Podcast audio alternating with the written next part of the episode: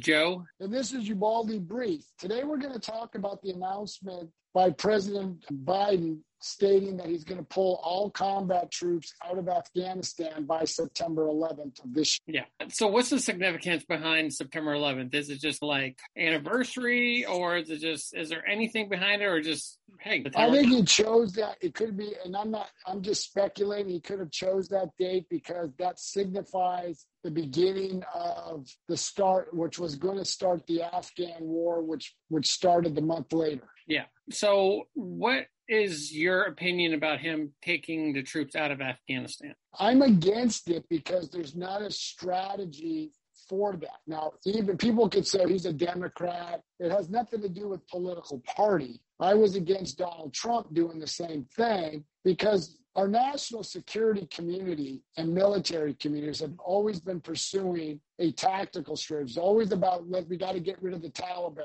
The Taliban is one element of it. The Taliban is part of the whole terror ecosystem in the Afghan Pakistan area. And I understand why Trump did it when he negotiated with the Taliban. They set a date of May 1st. President Biden's extended it just to give us more time, but we're definitely going to be out by September 11th. The problem is they've never addressed the core issues. We have there's massive corruption in the Afghan government. That's always been there. But the real problem is the Taliban and a lot of these terror organizations reside in Pakistan, and Pakistan funds these terror groups. They play a duplicitous role. They say they back the United States, but at the same time, they support these terror organizations. And our listeners may have to remember in 2011, when President Obama launched the strike to kill Osama bin Laden, he was in a Pakistani city that is the home of the Pakistan's military academy, equivalent to our West Point.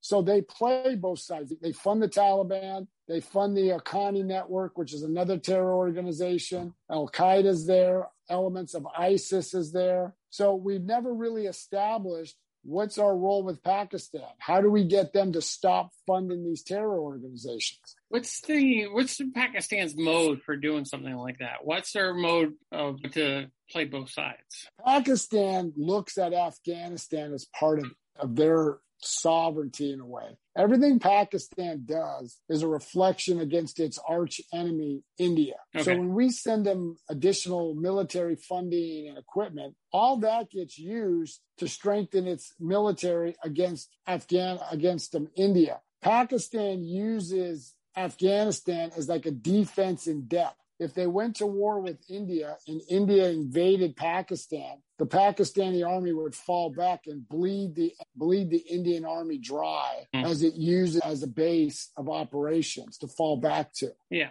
But the thing is, Pakistan is more of an army with a country than a country with an army. Its intelligence services are heavily involved in the terror organizations, but they run the, the, the government is just a proxy to whatever the military wants. So going back with Biden, why a date? Why give an exact date of when you're going to be completely out? Isn't that kind of just tipping your hat to the enemy of, hey, you have to be good up until September 11th. After that, you could do whatever you want. Well, it is. It gives a win to the Taliban. They know America's pulling out and they're going to consolidate and they're going to eventually replicate what happened at the end of the Vietnam when some of our older listeners would remember the American helicopter on the embassy in Saigon, now Ho Chi Minh City. Mm. So what's going to happen is the, the Pakistani government is very corrupt, always has been. So they're going to come in and they're going to take go right through to Kabul and they're going to kill anybody that worked with the Americans and they're going to reinstitute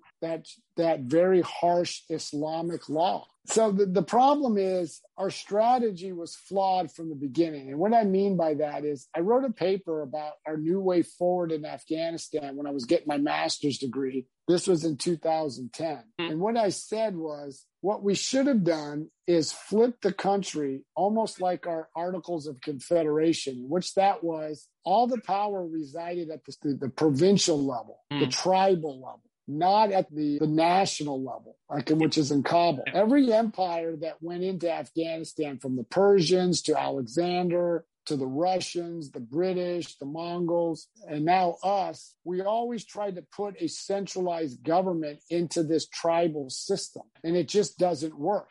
Is there as much backlash for from the media? Is there as much backlash coming from the media with Biden pulling out the troops as it was for Trump? No, because on this issue, as among all the other issues, the media doesn't hold Joe Biden accountable. Okay. They support whatever he does. It's, they will never ask the tough question. This has probably by far been uh, the longest war for America. Would you agree? Far the longest war. Okay, so 20 years is enough. I would probably just add, I guess, maybe not even circumstance, but just, hey, get them out of there. It's just, we were fighting this uphill battle from the start. We were uh, split where we also went to Iraq and then now we're withdrawn from Iraq, but we're still in Afghanistan. 20 years is enough. Do I necessarily like the idea of Biden Biden's the one that pulling out the final troop? No, but I'm pretty sure you know Trump would have done the same thing. Trump was going to do the same thing by May 1st, but here's the problem. I agree. We, we've been there 20 years, but what we've done is we fought 20 years of one year wars. Everybody comes in we're going to do this, but they were always a tactical strategy. And we've never really understood. The problem is the terror organizations are going to perceive it that they defeated the most powerful superpower on the planet, the United States. And then, so they're going to use that as a recruitment tool. See, we, we defeated America. We can do this again. And every country around the world knows America lost in Afghanistan. And that's not a reason to stay, but it began in the Bush administration. And when he went in, they did a light footprint. Then they went into nation building. Then we split off when we went into Iraq. But even like Iraq, we went in without a strategy and we left without a strategy. We went into Afghanistan without a strategy and we just muddled along. And then Obama comes along and says, We're going to do a surge of forces. Yeah. Then the next breath said, We're going to pull out. But we kept doing the same thing a tactical approach with not addressing some of the core issues that I said before is what do you do with Pakistan? Oh. And oh. we just muffed this up. And yeah. if we're going to pull out, and I doubt, I seriously doubt this would happen, when we pull out on September 11th, we really need an overhaul of our national security and military establishment. How did we get to this point? Yeah. Just like in Vietnam, where everybody blamed the political leaders, but the military had a lot to answer for. General Westmoreland put in a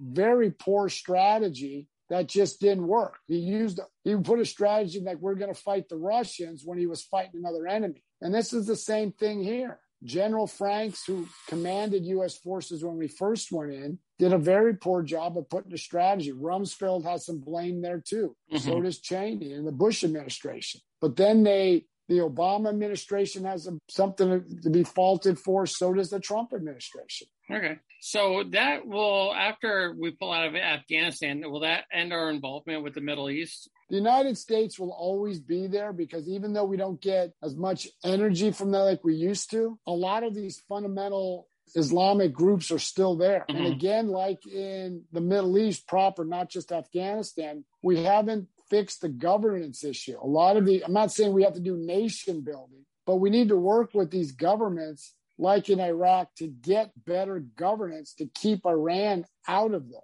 Yeah. It's a tall order, but not everything needs U.S. troops. It mm-hmm. just, we need to use all elements of our national power, not just military first. So uh, I would think the audience would have a lot of input when it comes to how they think the about this withdrawal. Is it needed or should we keep staying there and keep fighting? And for them to let us know how can they do that? They can do that by going to Ubaldi Reports at gmail.com. That's Ubaldi Reports at gmail.com. They can check us out on Facebook, Twitter, and Instagram at Ubaldi Reports, or they can go to Facebook groups and look up Ubaldi Reports group and leave messages from there. Now, we've also started, we're just trying to tweak it. We're live streaming these podcasts. So we just got to get the bugs out. Now, Joe, we're also doing something. Why don't you tell them that we're going to, what we're going to be start doing shortly? Pretty shortly, we're going to be doing an uncensored podcast called Ubaldi Reports Declassified. And we're going to have that hosted on Patreon, where if you would like to hear